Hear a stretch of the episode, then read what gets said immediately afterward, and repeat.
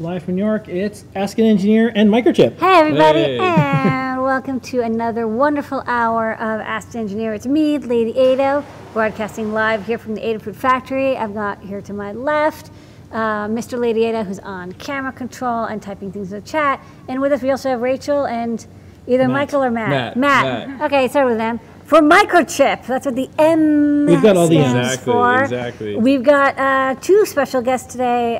They are part of the Microchip team that does a lot of the 8-bit microcontrollers you know and love to cram in your electronic goodies.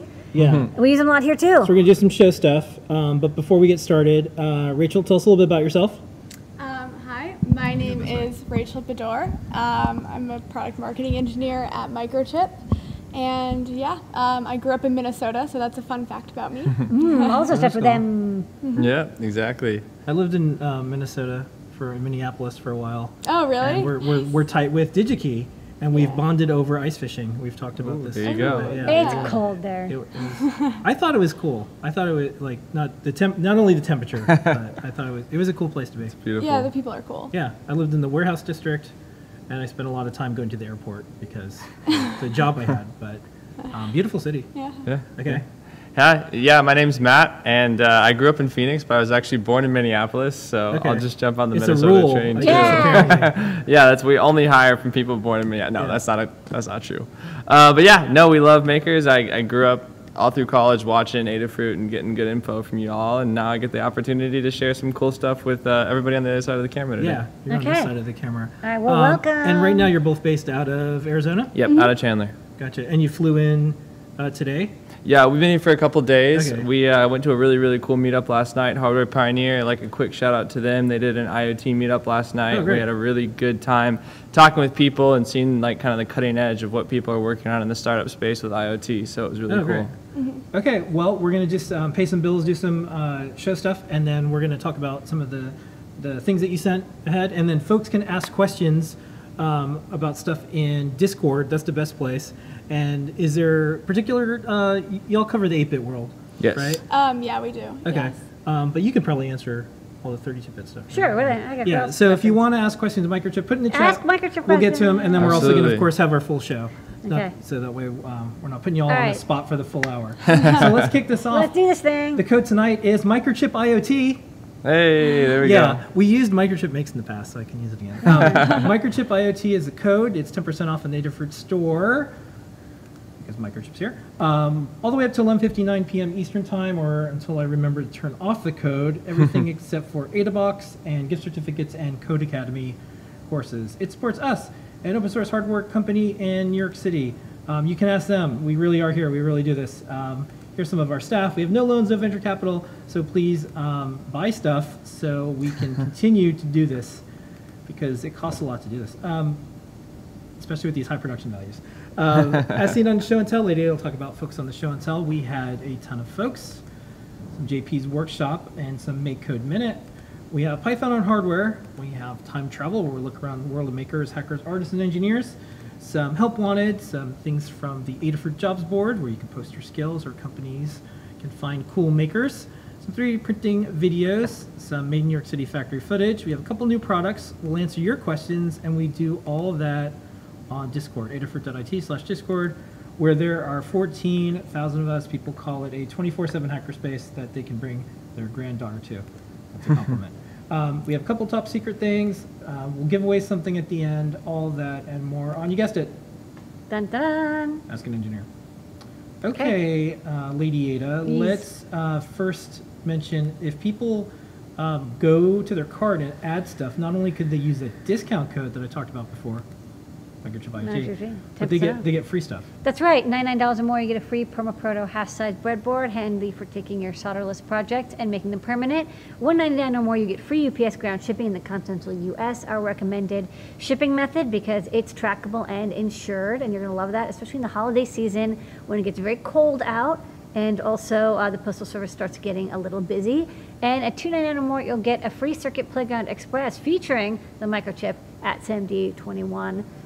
A favorite of ours, a Cortex M0 chip. It has also tons of sensors and LEDs and buttons and capacitive touch, and it can run Arduino, CircuitPython, Code.org CS discoveries, maker blocks, MakeCode, as well as other exciting languages like MicroLisp and TeenyGo. It's a great way to get started learning electronics for beginners and experts. Okay, and for shipping, UPS ground is the best way in the US is trackable. Postal is sometimes a mystery. It'll disappear and come back. And yeah, that's how it goes. And DHL International is the way to go, especially now as either one side of the US is on fire, one side's frozen. Choose a shipping method that, you know, works out for you. And then if you're in New York City, we do same day delivery up until 11 a.m. Just check out if it's a zip code that's supported. We will send it out to you. All right, show and tell. There was 1.5 billion people on the show and tell. Approximately 10% of the American population showed up. Everyone was tuning into that. What was on the show and tell this week? Well, we had a bunch of people from the Adafruit side of the factory come by, showing off what they're working on. Phil B. from Adafruit West has a preview of our original eyeball code, not the new exotic monster mask code, but the original style, which is still pretty cool, running on the TFT gizmo. That's something people have asked for. He's doing it using pixel doubling, but it still looks really good. He's just tweaking that up, and hopefully there will be a guide soon. Erin is working on these beautiful paper cut lanterns that she did with her vinyl cutter. There's a circuit playground inside, and it can be controlled by Bluetooth or capacitive touch. JP tried out the MakeCode DTMF multi-tone capability that apparently is possible to make a DTMF dialer that can call up the Naval Observatory and find out the current time. People used to do that. Like, I remember doing that when I was a kid to set the clocks. You would call this phone number. That's really weird. You know, you didn't have cell phones then. Colin, Mr. Tie Guy, he's got an electronic tie. We're going to show you a video about that soon. But he upgraded the original Flora sewable tie to a now no solder and also no conductive thread project, so it's a lot easier for people to build. Also Bluetooth controlled. Nan Pedro updated their MicroPython watch to now a CircuitPython watch and also a desktop clock version. Blitz City came by. Don't forget to pick up her book that just came out on the Asus Tinkerboard. Also, she is making a stepper driver for a camera slider, all in CircuitPython using the M4 display IO and our motor feather wing, so using a tripler and all feathers to make this cute little stepper controller. Bill B showed off his micro joystick controller that will take micro joystick input. It requires a 12-volt power, so he got like a little boost converter. He showed a couple of versions of his project and says it's working out really well, and he thinks a lot of people in the Able Gamer and community, you know, and AT Maker community will. Bill's projects every week. So we didn't set out to do assistive technology. It was actually one of the surprises that happened, but now it's one of our favorite. Yeah, absolutely. Because not only is like Bill is able to deliver things to people that need it because they have to make a lot of their own solutions. Sure. But the technology's gotten better, so now he can do things like use Python. He can just send a UF2. Not to tie it into Microchip, but that was one of the things that's been really helpful for us is they don't have to download an IDE. Right. They can just send over this code because the caretakers really can't do a ton of technology. Sure. They're busy being caretakers. Right. But it's a pleasant surprise. It's like we never set out to do assistive technology. Yeah. But when you see the impact, and then the people that do assistive technology by nature they share, so you see all this stuff. Yeah. So, that's one of the things. If Microchip's ever interested, check out atmakers.org, especially if you're looking to put some folks in the spotlight. Yeah, that's one of the communities that they're the earliest adopters possible. Okay. And the other thing is, we're all going to need it. Yeah, right. Yeah, not, absolutely. Not if, when. Right. And so it's neat to see a glimpse of like, oh, that's an interesting problem you're trying to solve, and it also makes you make better interfaces. Yeah, absolutely. So we also add things with sound now and lights and things on top of a regular interface because we're like, oh, what if you can't see? What if you can't hear? Right. All these things. So anyways, it's cool stuff to check out. All right. Who else is there? Emily came by with a Circuit Playground program to make code to make beautiful NeoPixels, and maybe we'll come back with a musical tone effect next week.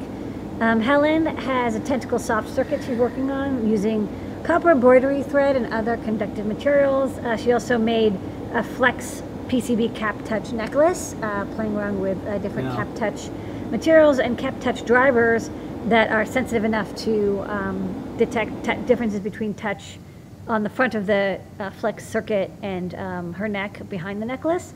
And also an update from Drew, who was hanging out with his purple PCBs, that the Beagle now has MakeCode Arcade support. Pocket Beagle can do it. Pocket Beagle, so if you would like to try out MakeCode, what's really neat is, of course, the Beagle, you can connect a screen directly to it, which is a nice side effect of being able to use the Beagle, which has so many GPIO pins.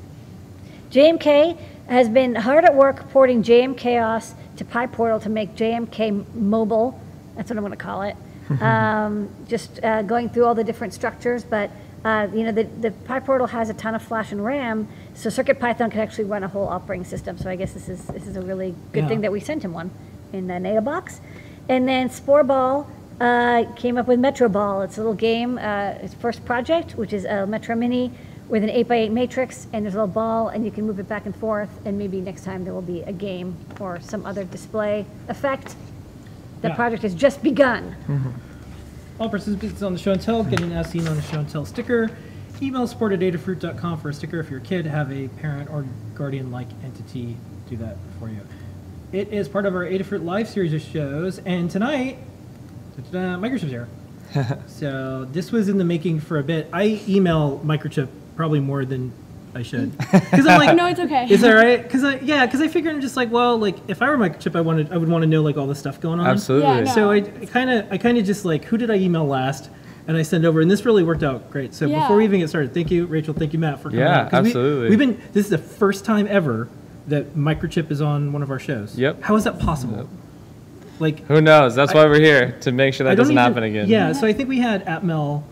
Atmel, we did stuff at one of Atmel's events, and then Atmel was acquired by Microchip. Okay. So we got close to having Atmel on our show, but we always want to. TE on our show. What? Do we have TE on our show? I think we filmed with TE. Yeah. So one of the things we're trying to do is outreach to a lot of the chip manufacturers and some of the component manufacturers, because they want to do stuff like this, but it's hard to break through like the corporate silos. Right. Mm-hmm. So I'm just like, whatever. Like as soon as I have an email address, I'm just like, here Microchip, here's everyone, and then the net gets cast, and then eventually someone's like, oh, that's a cool thing we'd want to do. Yeah. So I have a 1-minute video that I grabbed from the about section of Microchip. Yeah. So I thought I played. I didn't watch the whole thing.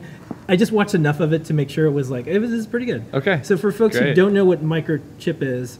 This is one of two videos. Go to the Microchip About page. It's also in the blog post that I did, if you want to see the other one. The other one is like, here's all the stuff we do, and then this one is about Microchip. Perfect. So, great. So take it away, whoever made this video.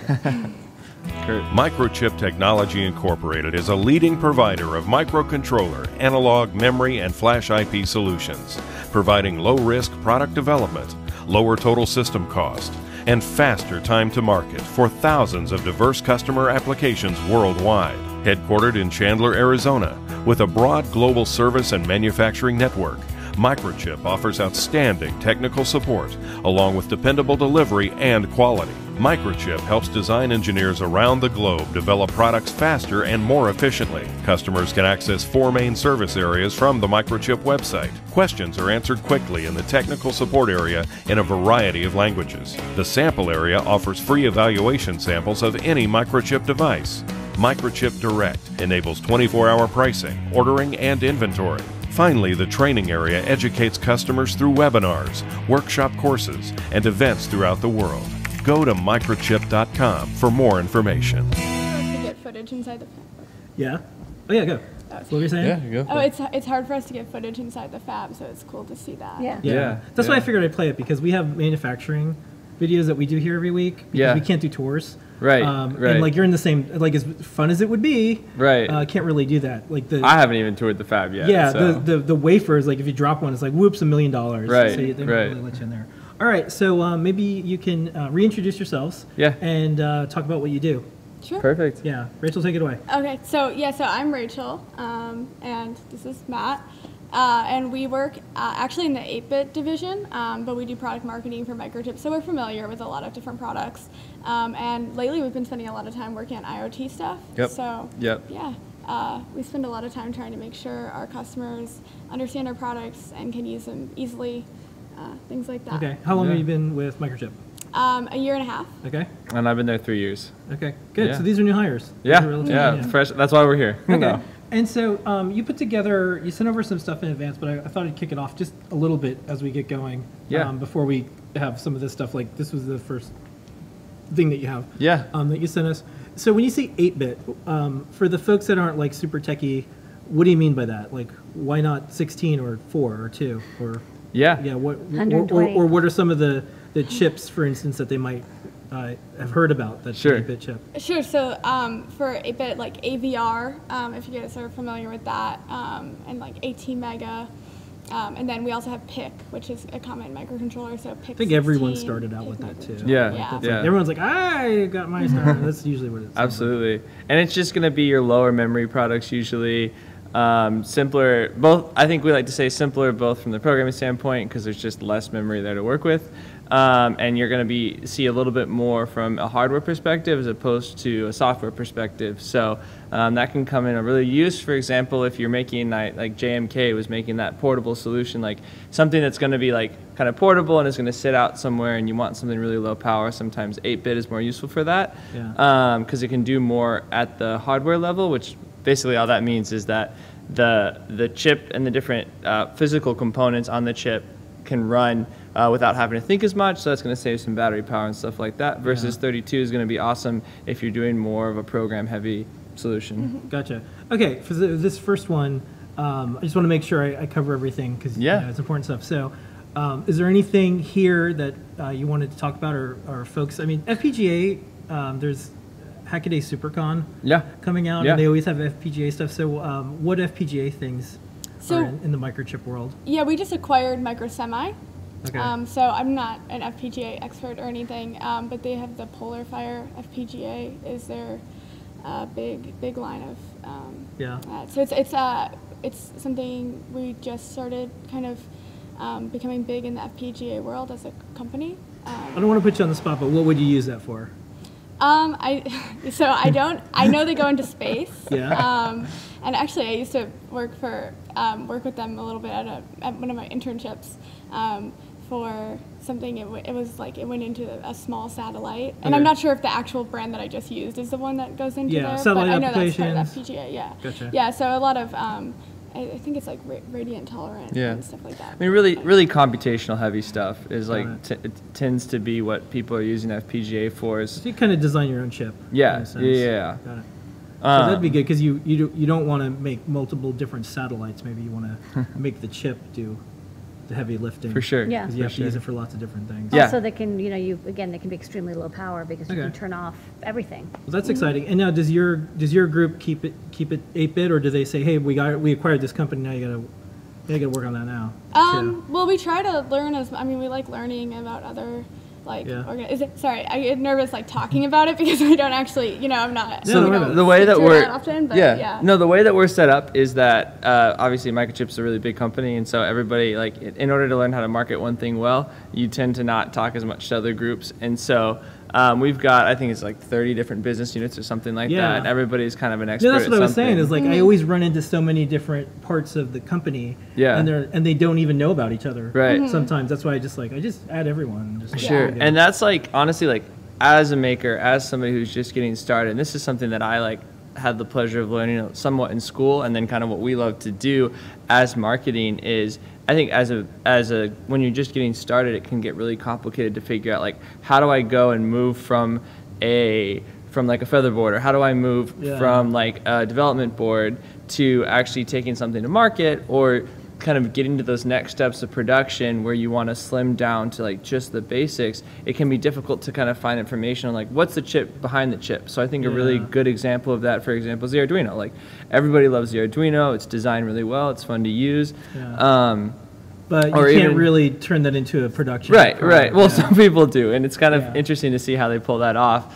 But when you can move from that to something that's stripped down to just what I need, you're going to actually start working with the 18 mega that's on the Arduino, or different boards that are like that. Yeah, when Atmel was being used for the Arduino stuff, I would I was trying to talk to someone at Atmel. This was like 10 years ago when I was at Make Magazine. Yeah. I was just cool. I was like, the Arduino is a breakout board for your Atmel stuff. And there was, at one time, Atmel didn't have a single mention of Arduino on their site. And then eventually they're just like, oh, this is like the dev board that was easier to use than this giant. For sure. Oh, absolutely. Absolutely. So yeah, we look at that not problem, but challenge too. We did a series Maker to Market with DigiKey. Oh, perfect. Where Lamore talked about taking the Circuit Playground Express, Circuit Playground, this before we had the Express, Circuit Playground as a design and idea all the way to manufacturing tens of thousands. Awesome, yeah. So that video series up. So is there anything else on this that you want to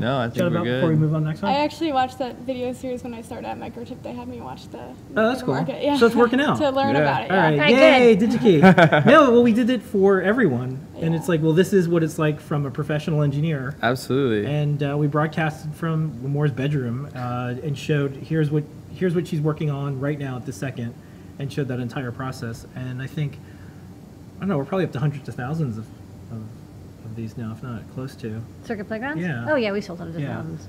Okay. And then you got the what we make. Yeah. So what are some of these things? Yeah, so we've got, if you kind of, I don't know how to point, but this far bottom left corner, is a Curiosity, I believe that's a Curiosity, one of our original Curiosity boards. And that's kind of what we were showing here is a couple of things. One, like kind of going back to that, like how do I work with the manufacturer question, which is something that I think we really want to like hit home tonight, is like there's so much that you really kind of, when you come to the website or you try to go get information, I think oftentimes it's not a lack of information, but it's too much.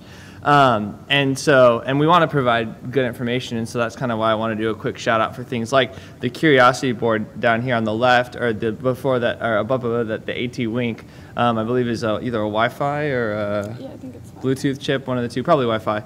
And then we've got over here the ATSAMD21. That's one I think a lot of people are common. That's on a lot of like dev boards. The SAMD21 was one of the game changers for us. Yeah, because that's on the CircuitPython is where it runs, correct? That was when we were able to start making the leap to a scripting language. Awesome. That the world could use. Perfect. That expand the people that could do electronics. Yeah. And so that was when we were. That's when I really started saying, Microchip, you got to do something. So the Microchip, I think it's called Currents or Horizons. It's your magazine. Microsolutions. Yeah, there's like every electronic component maker has something called Horizons.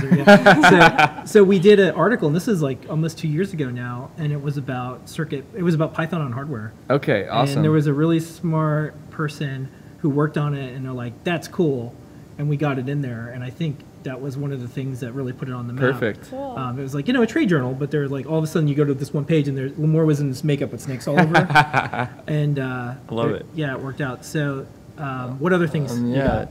So if you see here in the middle, this PIC 16F153, that's one of our newer, new products essentially that's come out recently, and that's just become a really popular chip. Kind of if I'm looking to get started in the 8-bit world, that's a great way to get started. So obviously the ATSAMD21, especially if you're using CircuitPython and you're comfortable with that, that's a great kind of move to the next step if you want to take something to production. If you find out that you're doing, like we're talking a little bit about IoT tonight, so taking that as just one of many use cases.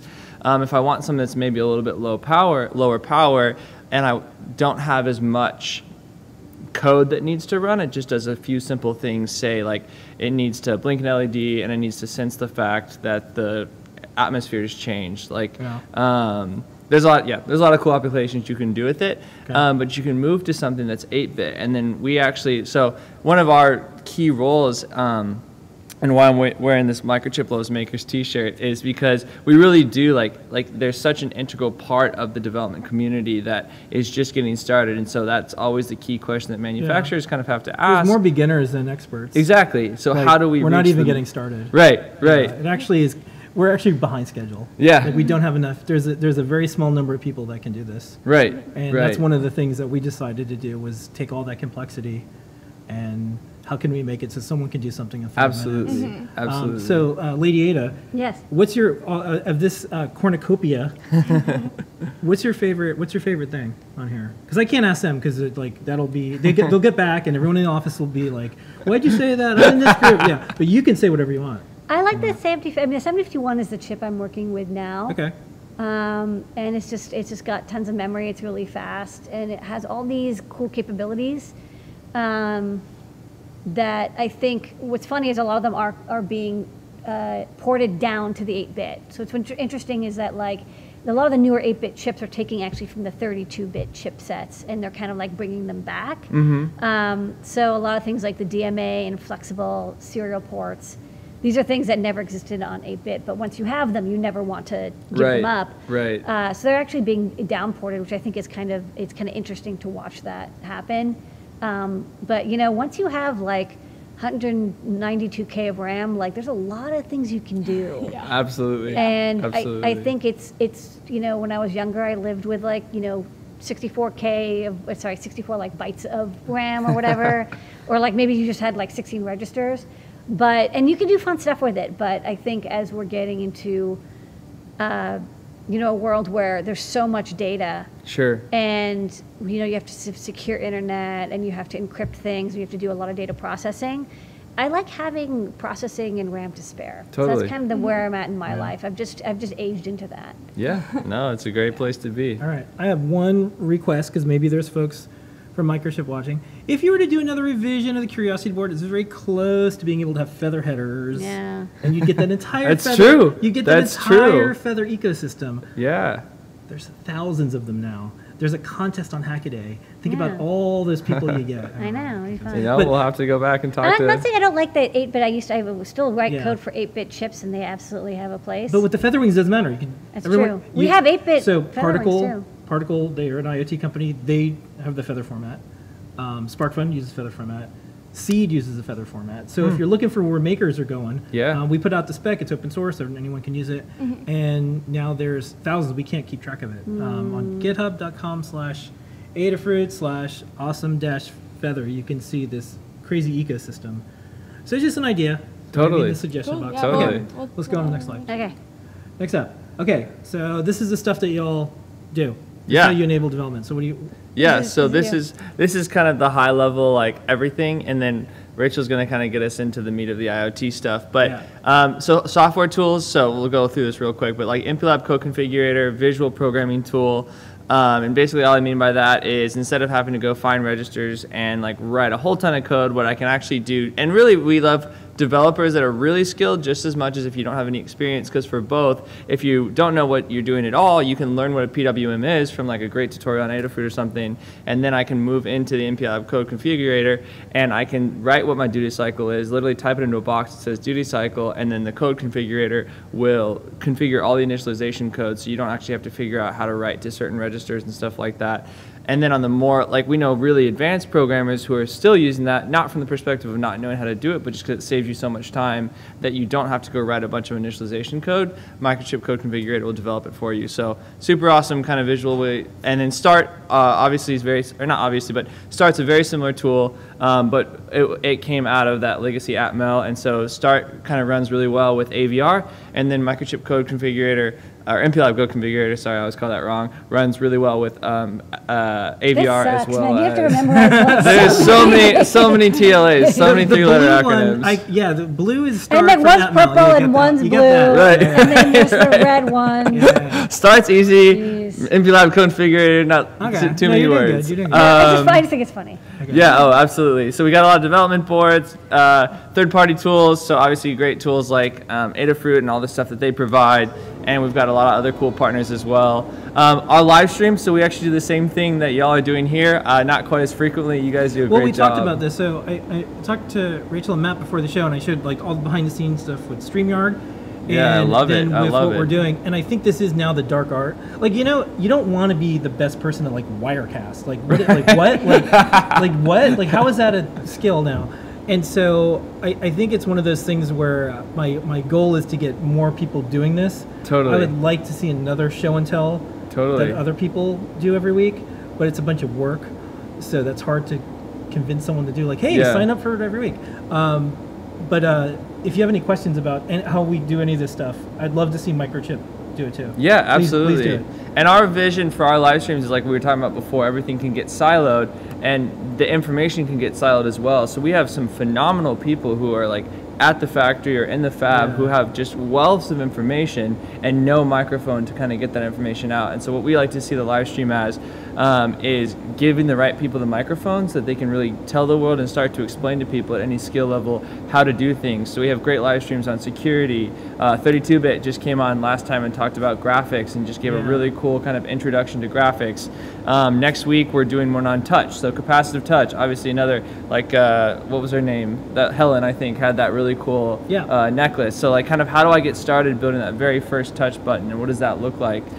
So lots of cool stuff in the works for that. Actually, we've got Mauser coming on January, and they're going to be talking about kind of their IoT platform, the horticulture demos, if you've seen those online.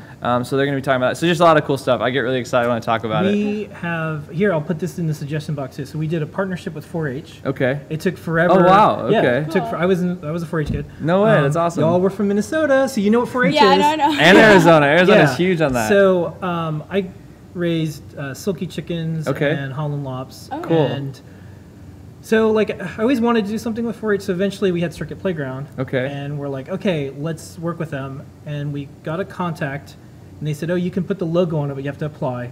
So we applied to the U.S. Department of Agriculture, because it's a different type of trademark. We got it. We have a green board that has the 4-H logo. Oh, no way. It has a Microchip chip on it. Oh, that's awesome. Well, here's the hard part, and maybe y'all can help. So there's someone at Microsoft who's in charge of philanthropy that's on the 4-H board. Okay. There's Google, who just gave them like a couple $1,000,000. Okay. There's all these entities that are around 4-H. Sure.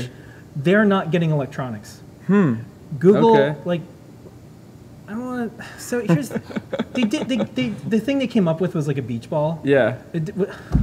So like, we have electronics that can get in the hands of kids. Yeah. That it's all sensors and solar power and stuff like that. So if you could put that in the suggestion box, like this is like a super story. Yeah, even, absolutely. We'll email DigiKey and Mauser and Arrow and everyone. Yeah. And I know DigiKey will do something, so maybe that's something we can like get all these companies together. For sure. Wouldn't it be great if every part you're in 4-H, you get electronics? Yeah, it sounds like a great idea. It would take 10 years to make everything better, because everything is kind of crummy right now. But after 10 years, it would get better again. Right, but we just have to teach people. So anyways, maybe put that in the suggestion. Yeah, so this is great. All right. And so the rest of this stuff is, the only other key thing that I want to highlight here, we got a great YouTube channel that not just 8-bit, but a lot of business units put down a lot of great content. They released a couple videos like a year or two ago, like what is FRAM, what is... what was flash, what is RAM, and then they did a couple of the memory group did like 4 videos that are just blowing up. That's really good basic level, like for somebody just trying to get started. We got a lot of great tutorials on there talking about IoT, talking about driving motors, like lots of cool stuff. We just did a really cool video where they took one of those vibration plates and did sand on it with the different frequencies going through it to demonstrate kind of what a numerically controlled oscillator was. So a lot of really cool stuff. And then we're actually going to be out in Boston next week, so if you want to come by, say hi. Hardware Pioneers is doing another thing in Boston that we're going to go to, but we're headed back to Boston in the spring to do what we call effortless design events. And so it's microchip.com/effortless design, where Rachel and I come out and we basically walk people through how to do different cool things. So next class is going to be on IoT. So kind of Rachel's talking about today, but in a lot more depth. It's a 4-hour class, and you get security, you get wireless, you get microcontroller. So it's a really cool way to actually get some in-person time. We just did a breakout with one of the Microchip secure elements. Cool. So if you want before, oh, yes, I saw that. Yeah. So here is the IoT slide. So this is all you. So this is your main jam. Yeah. So this is we kind of wanted to show the ecosystem side of IoT and how it kind of all works together. So we have, you could have something like a 32-bit or an MPU, something with more processing power at the edge, in the same ecosystem as an 8-bit microcontroller, as something really simple. And then we also wanted to show that the same ecosystem might include connectivity like Bluetooth or LoRa, and it might also have Wi-Fi and Ethernet, so kind of all working together.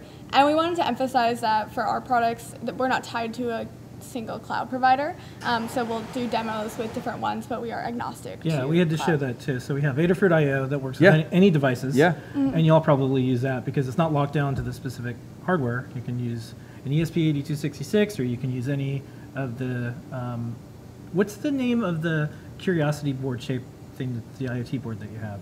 Is it the Curiosity board? The AVR IoT. Yeah, oh yeah, and this is let's go to the overhead real quick. This is the board that you use. This is the up and coming one that you guys are going to be really excited about. Okay, so this is up and coming. Not yet released. It won't be for. This is not out yet. Don't ask. It's not out yet. Okay, wow. This is, I didn't know you were going to come in with breaking news. I didn't either until 2 hours ago. But so this is a SAM IoT. So we have this released for like PIC and AVR IoT. Okay. So the PIC is a 16-bit and the AVR is an 8-bit. But in a couple of months, you guys will be able to buy a SAM IoT. And what this is it's part of our strategy is smart, connected, secure. So it has a Wi-Fi controller, yep. the microcontroller, yep. and a secure element, and yep. they're all pre-configured for a cloud provider. I'm not sure which cloud provider this will be yet. And then on the other boards, they have like a temperature and light sensor, and then it's super easy. It's like 30 almost seconds. A feather. Very yeah. close. It's feather-like. It's so close. Well, they clearly looked at the feather one. Yeah. No, the power thing's on the side, and the rails are so close. Yeah. I can't confirm nor deny. It was absolutely based on the feather. Yeah, yeah. No, I know what it looks like. And then what is this? The dimensions are the same. That's a Wink 1500. That's a Wi-Fi controller for 2.4 GHz. And then what chip is that on there? This is the SAMD21, I believe. Okay, so potentially someone like us could put CircuitPython on it. Potentially, or someone like y'all. You should do it. Yeah. So Sony decided to. They have the Sony Presence. And they did Arduino, and then they're like, you know what, we're going to totally do. Let me go back to us since otherwise it's dead air there. Like, yeah, it's snowing outside. Well, that's big news. So is this public anywhere online yet, or is this like no? And I'm not really sure if we were supposed to share that, but this isn't live. Don't worry. No, it's live.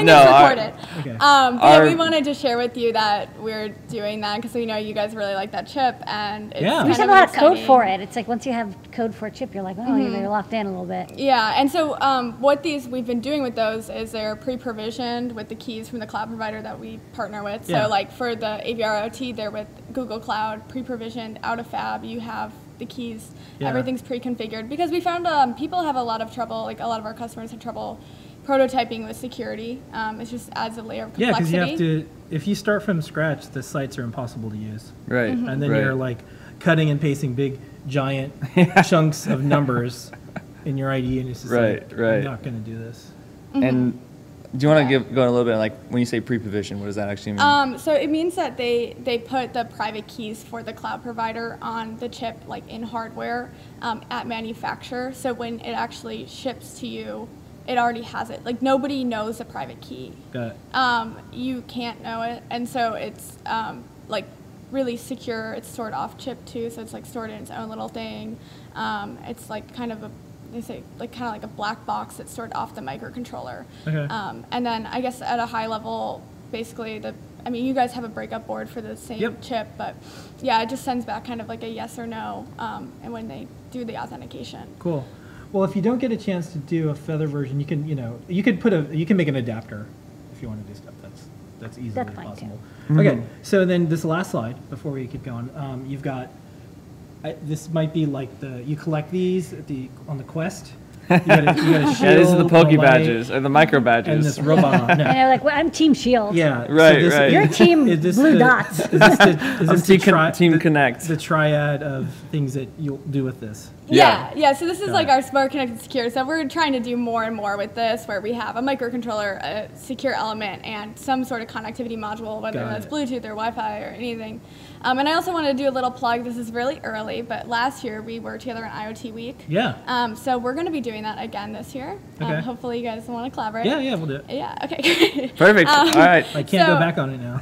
So it'll be March 9th through 13th. And we just put a registration page up, so I'll post it in the comments on this video. Okay. So people can register, because it's not we literally did it today, so it's kind of, it doesn't have a cute URL yet. Okay. But, if people are interested, we're going to be doing it. I think our content this year will be like even more useful and better. Oh yeah, and it's really exciting. Yeah, we have a lot of really cool stuff lined up, and there's a lot of different ways like we can collaborate together for that event.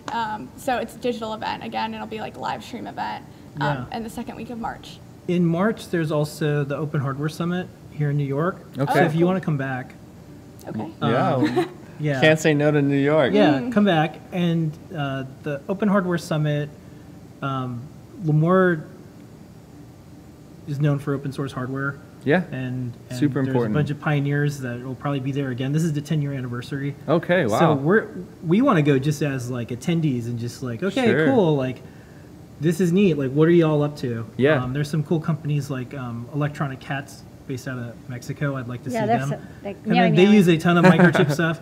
So I think it'd be neat for you all to come out. Yeah, cool. Let's check it out. So maybe we can coordinate that with that event. Yeah, definitely. As well.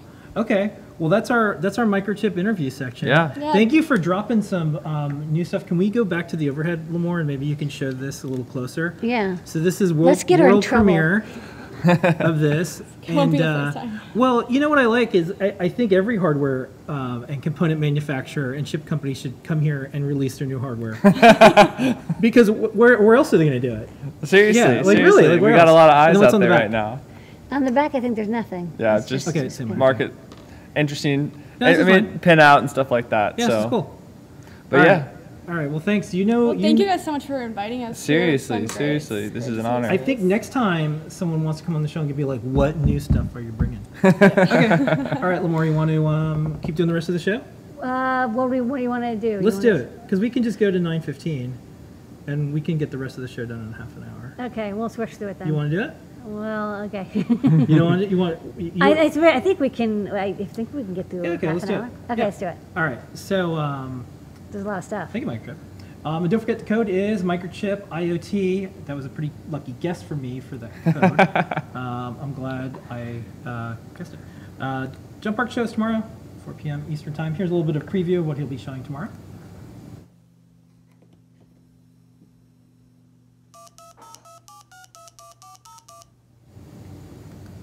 And in addition to the full hour that JP does, every week we have a MakeCode Minute. So take it away, JP. This is last week's. I want to show you a little sort of minute-to-win-it game timer. So there's a lot of these games that you can play, especially with family and friends around the holidays, where you might want to have someone answer a question first based on trivia, or who knows what you're up to with these games, but a lot of games where you have to have someone buzz in or raise their hand first. And so what I decided to do was build a little timer using a Circuit Playground Express inside of MakeCode. And why don't we have a look? I'll demonstrate it first. So here you see I have an alligator clip attached to one of the capacitive touchpads just to kind of pull this off and away into the side of the boards. When I press this, it'll run through, you can hear it beep. Okay, and now it's ready for one of these two buttons to be pressed. So two people on either side or with a finger ready on the button, whoever hits it first, it's going to light up to their color. So the person on this side with the button A gets red, and nothing else can be pressed at this point. So once one's buzzed in, the game locks it out. And now I'll press the alligator clip again, go a second try.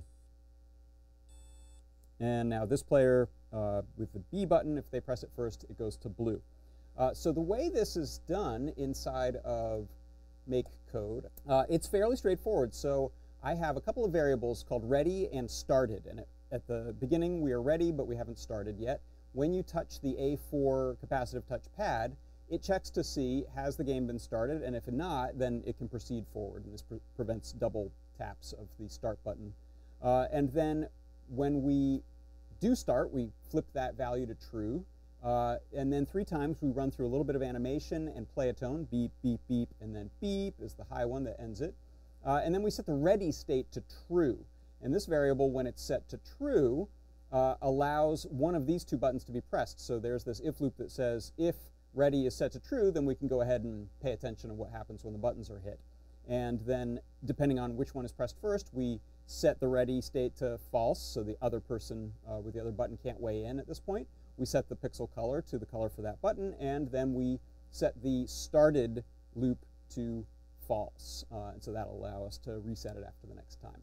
And so that's how you can create yourself a little game timer using the Circuit Playground Express inside of MakeCode.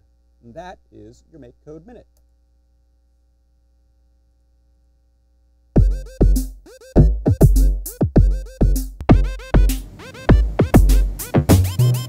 Okay, thank you, JP. And since it's a Microchip themed night, that's one of the other things, because we moved to this SAMD chip, we were able to do things like MakeCode. So I don't know if you've ever tried that out.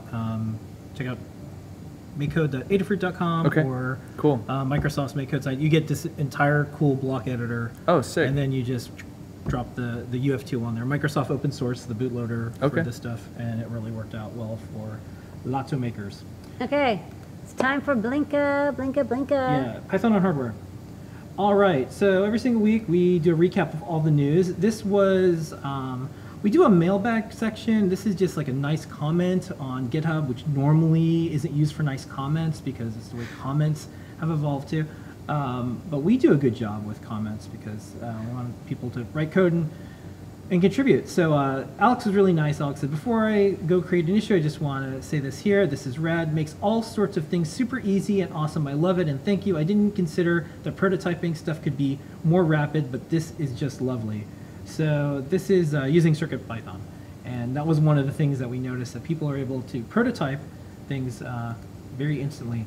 GitHub did their state of the GitHub, GitHub Universe, all sorts of stuff. So Python is the number 2 language. It is shooting up. If you look on the chart there, it is surpassing many, many languages. This year, C# and Shell climbed the list. And for the first time, Python outranked Java as the 2nd most popular language on GitHub by repository contributors. So that's why sometimes I send emails to Microchip, and I'm like, Python hardware, Python hardware. And sometimes I get replies because I think that's where that seems to where it's going.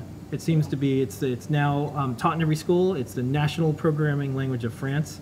Really, the U.S. does not have a national programming language somewhere yet, but maybe we will one day. But if you were to go by what's being taught, it would be Python right now. No, I love Python. Some other stuff. This is from Helen. Helen posted this up on Twitter, and then Helen was on our show and tell. This is an embroidery systems company called ZSK Technical Embroidery, and this is Circuit Playground Express, and you're able to use this as a piano. This is one of our friends from DigiKey, and this is, I believe, an Iron Man costume, and it uses Circuit Playground Express, and it will, of course, open up on command.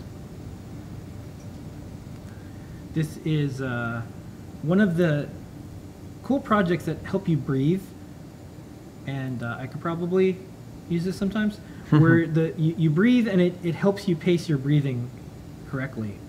And it uses the Wim Hof, we just heard about that over the weekend, breathing, and it will get you to a calmer place. I think they use this on students apparently who are anxious, because that's part of being a student. This is one of the new boards that is on circuitpython.org/downloads. We almost have 90 boards altogether. And this is from Thea. And you can check this out. It's more bomb. It's another Eurorack thing. There's an entire world of Eurorack stuff. Yeah, she's like synthesizers. Yeah. This is a CircuitPython badge that was made, and it was made for conferences. This person is like, I want to have my own badge that runs CircuitPython and has all these extra things on it. So they were able to use our tutorials. They even put the little accessory at the top so you can put other things on it and more. This is from Arturo. Arturo is making more boards. This is the Serpente. You can use different types of USB. And Arturo posted up one of his first reviews. And I thought this was neat to read. This is from Ben, who is a customer, bought it from Tindy. Perfect little CircuitPython controller. This is a great little controller packed with tons of stuff in a tiny package. It was really easy to get up and running. It's powered by CircuitPython. It's a generous 4 MB of flash. Just plug it in, save a file to a drive, and your code runs. You can read the rest of it, but I thought that was said even better than we can say it. On Hackaday, there's a bunch of things going on because there's a Feather contest. So this is it's called a Picardo. And I think on the other side it has John Luke Picard, but this is a SAMD21 with CircuitPython on it. I didn't plan the show with all this Microchip stuff, but it's working out for your team. And more students are using Circuit Playground Express, including CircuitPython. Here's some students. You can check out which schools. They're doing the fruit drum party. The latest issue of Micromag is out. This is the community-made Microbit magazine. You can download it, you can buy it, and you can also share it. Matt posted up a bunch of MicroPython news. If you want to use MicroPython with a solder-free kit, they have information and more available. And here is a photo from the workshops. If you want to get involved, check it out. It's all on Adafruit Daily. You can sign up for the Python Microcontrollers newsletter. You can also check that out on our site. And that is the cornucopia of Python on hardware news this week. Snakes in a gourd. Okay, let's do time travel. All right, every week we look around and see what's going on in the world of makers, hackers, artists, and engineers. Starting in 2 days is Hackaday SuperCon. So that's going on. Every person at Hackaday SuperCon has one of our, once again, Microchip powered badges. This is our Edge badge, and it does machine learning on it. And you can change it so it's a name badge, or it can do machine learning demos, or it can do gesture recognition, or it can do the sine wave machine learning demo. So this is really neat. This is one of the ones that we thought it'd be cool for Microchip to have at events that have, if you want one before you go, we can give you one. And speaking of that, ARM has an AIoT Dev Summit coming up pretty soon. It's December 2nd and 3rd, and guess what's gonna be there? Yep, you guessed it. This is that badge as well, and this has the machine learning demos on it. We call it BrainCraft because machine learning and AI was just hard for people to remember. And BrainCraft is an easier name. And we called it Edge Badge since it's machine learning on the edge, which usually means that it doesn't need an internet connection. So you could do some pretty advanced voice recognition on things like this, and you don't have to worry about it going to the cloud. TensorFlow coming for your chips. Yeah. All right, help wanted. We have a jobs board, jobs.adafruit.com. I'll mention it to our Microchip friends. If you ever have any job openings, have someone from the employee resources, human resources post there. There's a pretty one-to-one hit rate. If you post up a job, usually great candidate. We approve, Lamore and I personally approve each one because all the jobs boards are out there are scammy. Sure. So this one came in. It's a sensor engineer, part-time or full-time at the NY University School of Medicine. So check out that job at jobs.adafruit.com. And if you're someone who has skills, you can also just post up your skills. All right. Okay. We're an open source hardware company. Yes. And we wanted to celebrate one of our favorite makers. Bunny Wang is now on GitHub sponsors. And new GitHub thing. Yeah, GitHub has this cool thing where if you're a developer, you can apply for it, and then people can sponsor you just like Patreon.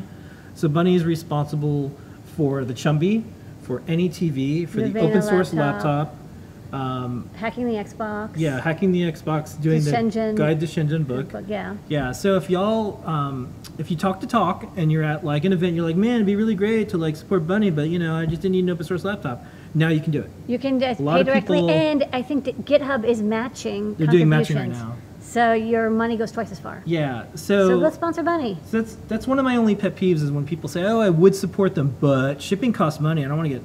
I would if I could just give them money somehow." Now they can't pretzel themselves into those excuses. They actually can do it.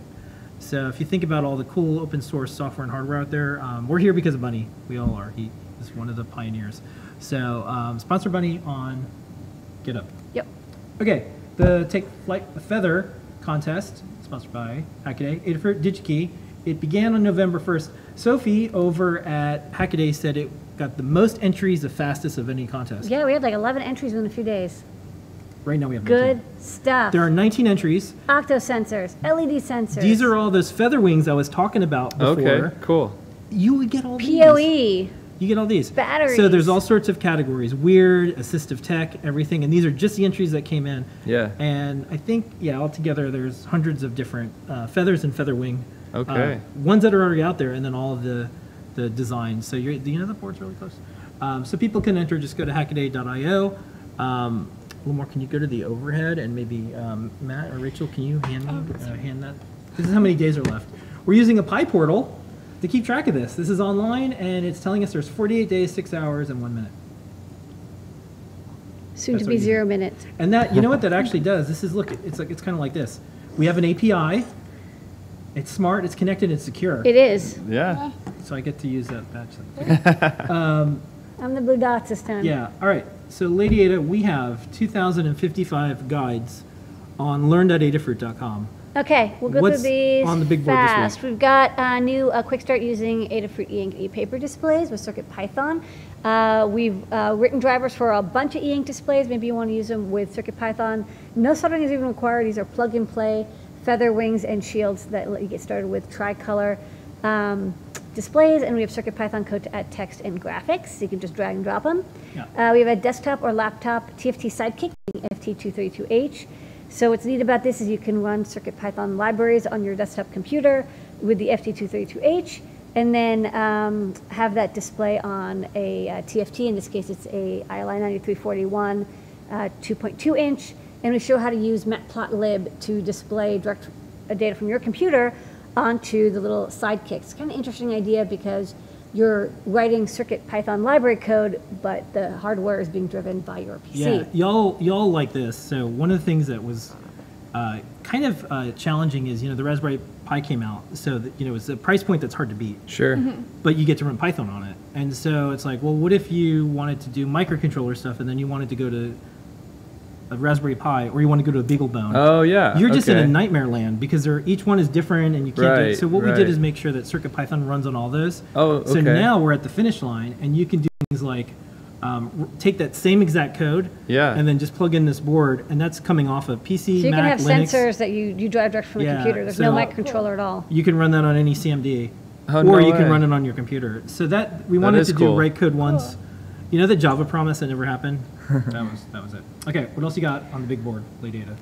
We've also got a musical walking stick with Circuit Playground. This is a project for Evan who wanted to cosplay as Darth Vader, but he has this cane that he uses to walk. It has a capacitive touchpad on it and a really cool Empire laser cut piece. Yeah, I have to actually play this. So Evan, he got injured. But we're trying he's getting better. We're trying to make his injury as much fun as possible. So he wanted this, and so we built this with him.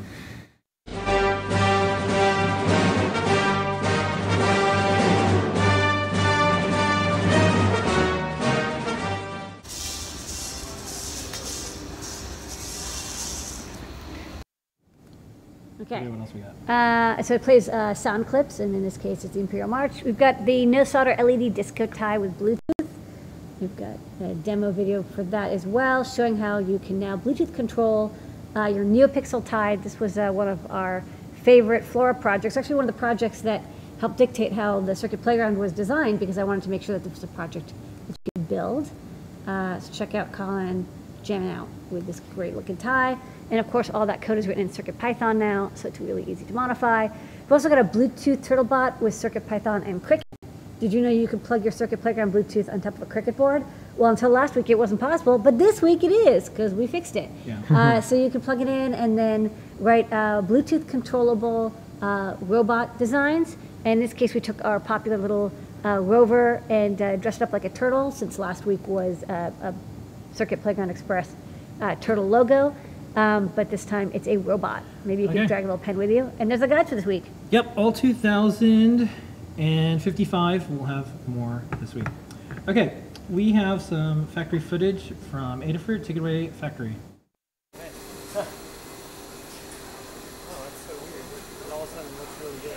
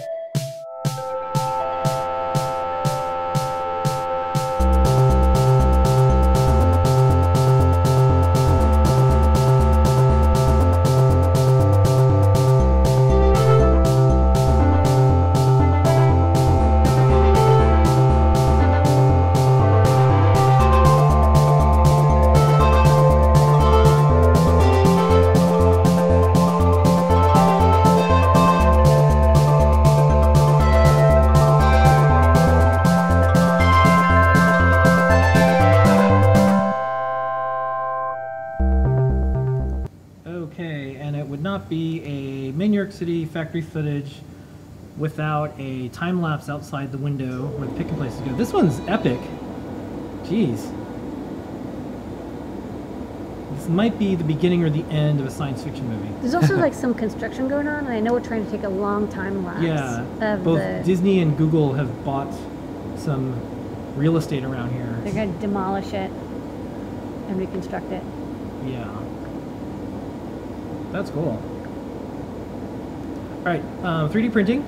We've got a 3D printing video from Noam Pedro, which is the CircuitPython watch, and then we have a sped up. So we'll do those back to back, and we'll see everybody on the other side. See you in a couple minutes.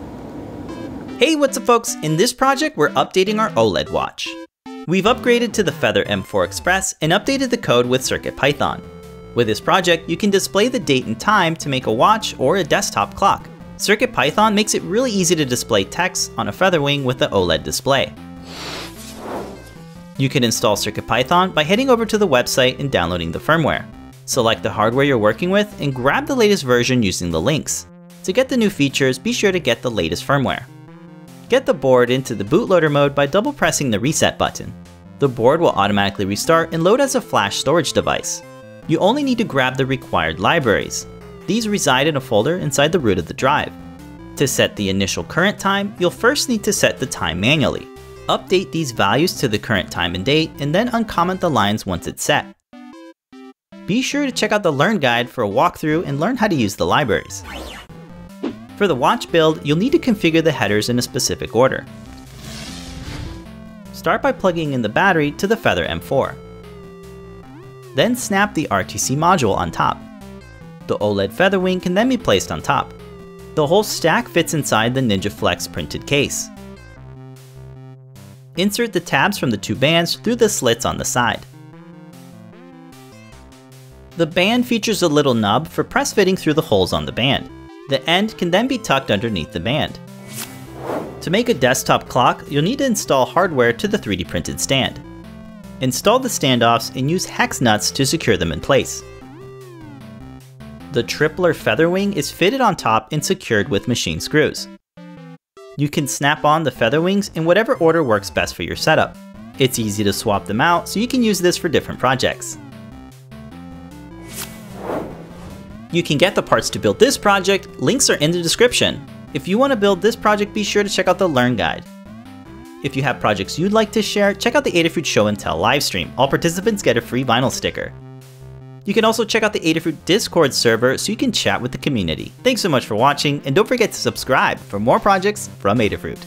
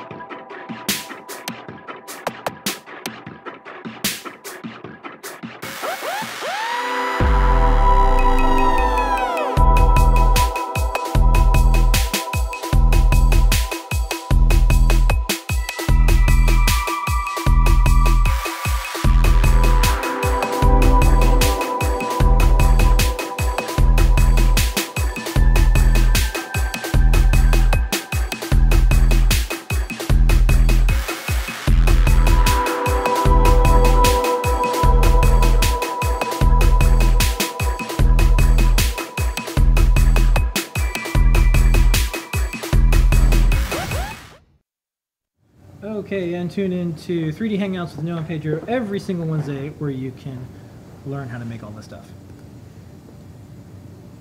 It's beginning to look a lot like Ada Boxmas. That's my song. So this year, we have about 18 days left before Ada Box ships. That's Nikki, that's Binyam.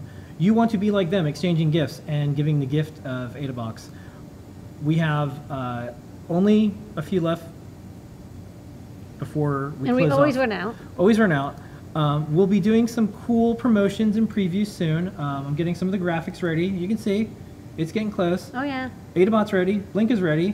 And the way it works is AdaBox is a subscription service. You get it every quarter.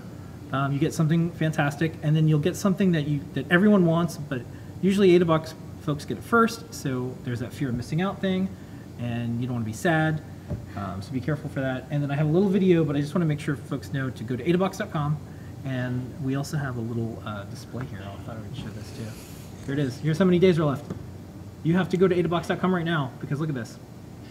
So few days. So few hours.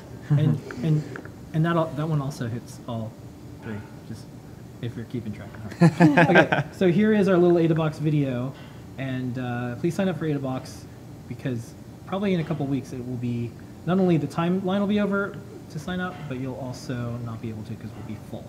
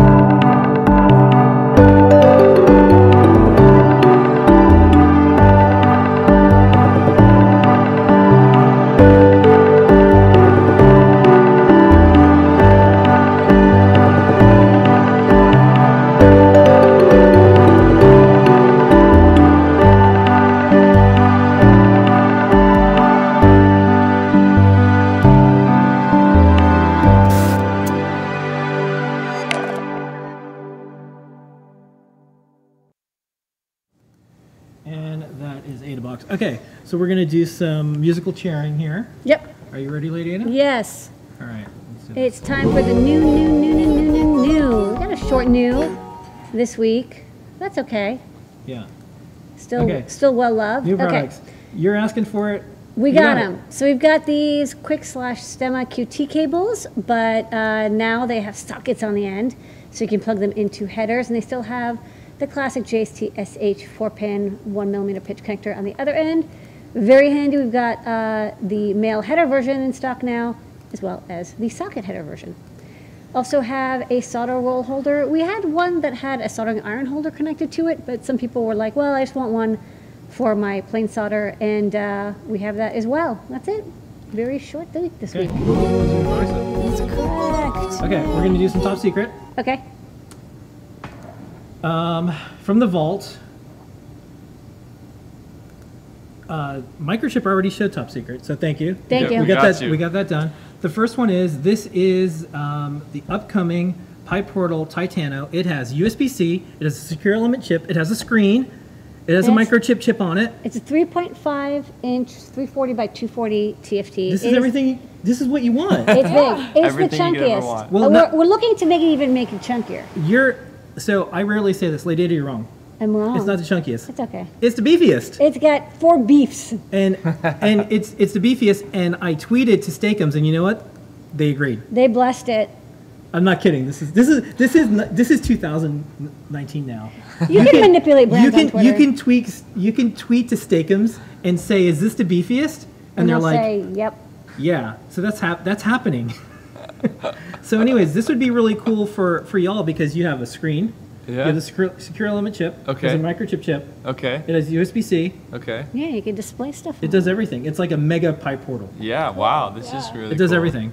So, and Steakums, I'm just saying. Got the Steakums bus. Next up, this is our STM32. This is coming out. We did this in partnership with DigiKey.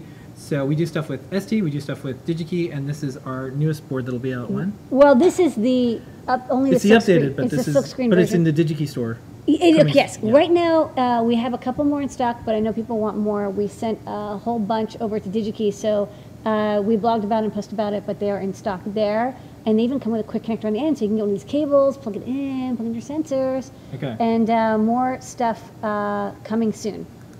I'm currently obsessed with Watchmen on HBO because it's really close to the comic and it's doing really good. And Regina King's in it, and she's got these NeoPixel goggles. We have a new project that we're doing. This is a preview.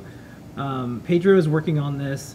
Philby did the code, and you'll be able to have Sister Night goggles like in Watchmen, or go to the rave, But you'll be able to do stuff like this as well. So we're working on this. This is Coming soon. A remake of a project that we did with Arduino. Now it's going to be in CircuitPython.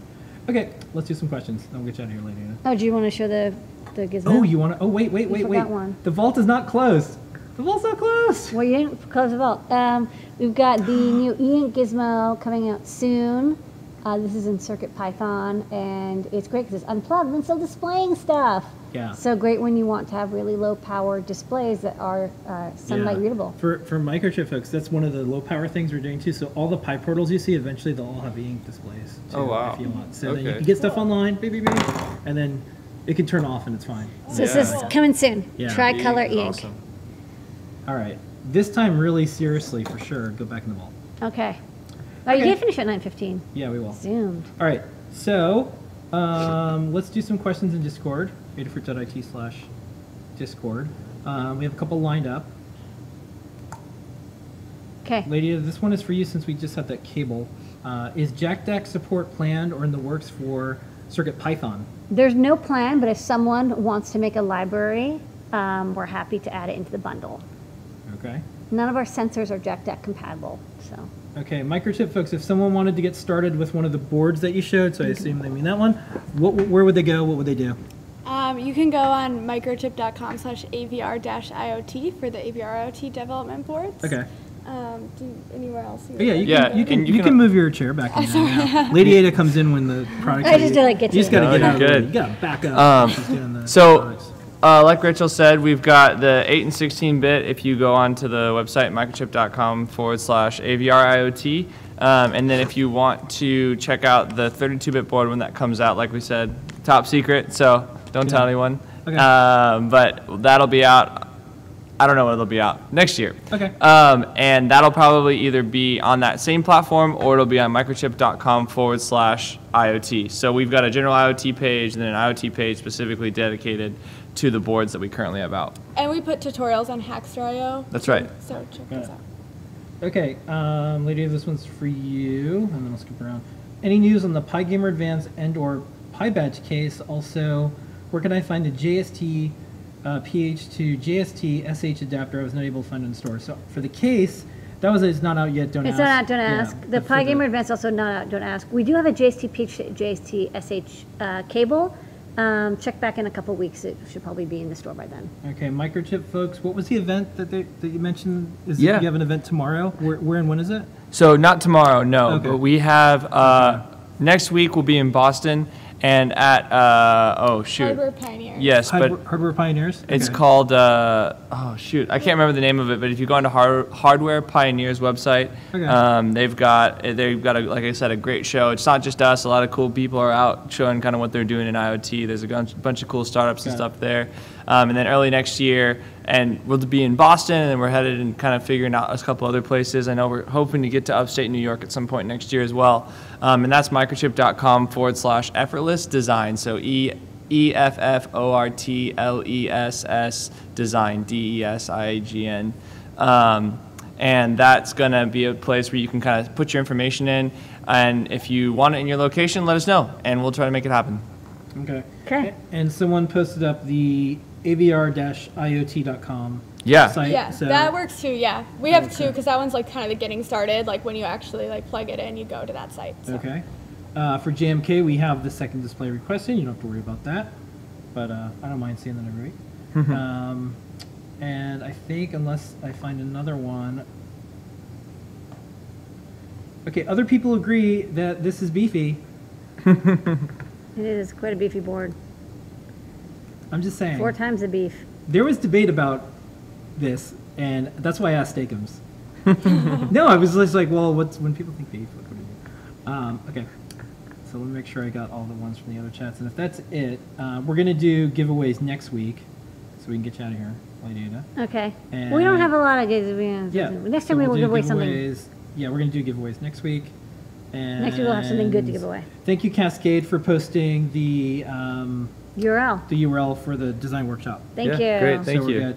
And with that, I wanted to say thank you very much, Rachel and Matt. Thanks for coming by. Thank you. Please come back in at least March, but maybe do some digital stuff. Bug us about how we're doing these videos and things like that. I know a lot of people use your stuff, and it would be great to have yet another company or place for people to share their projects and more. Yeah. That'd be really cool. So thanks for coming out. We're going to be here next week. We'll do next week's prize will be extra special because we'll give away 2 prizes. Yes. If there's anything that y'all want to have us give away at a future show, just drop it in the mail.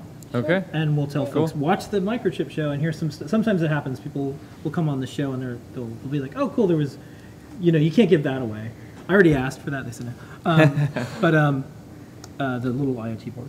Yeah. But if you have anything you want to send when you're doing events, let us know. We'll give away on the show. Great. Sounds good. We'll be here next week. Don't forget the code is Microchip IoT.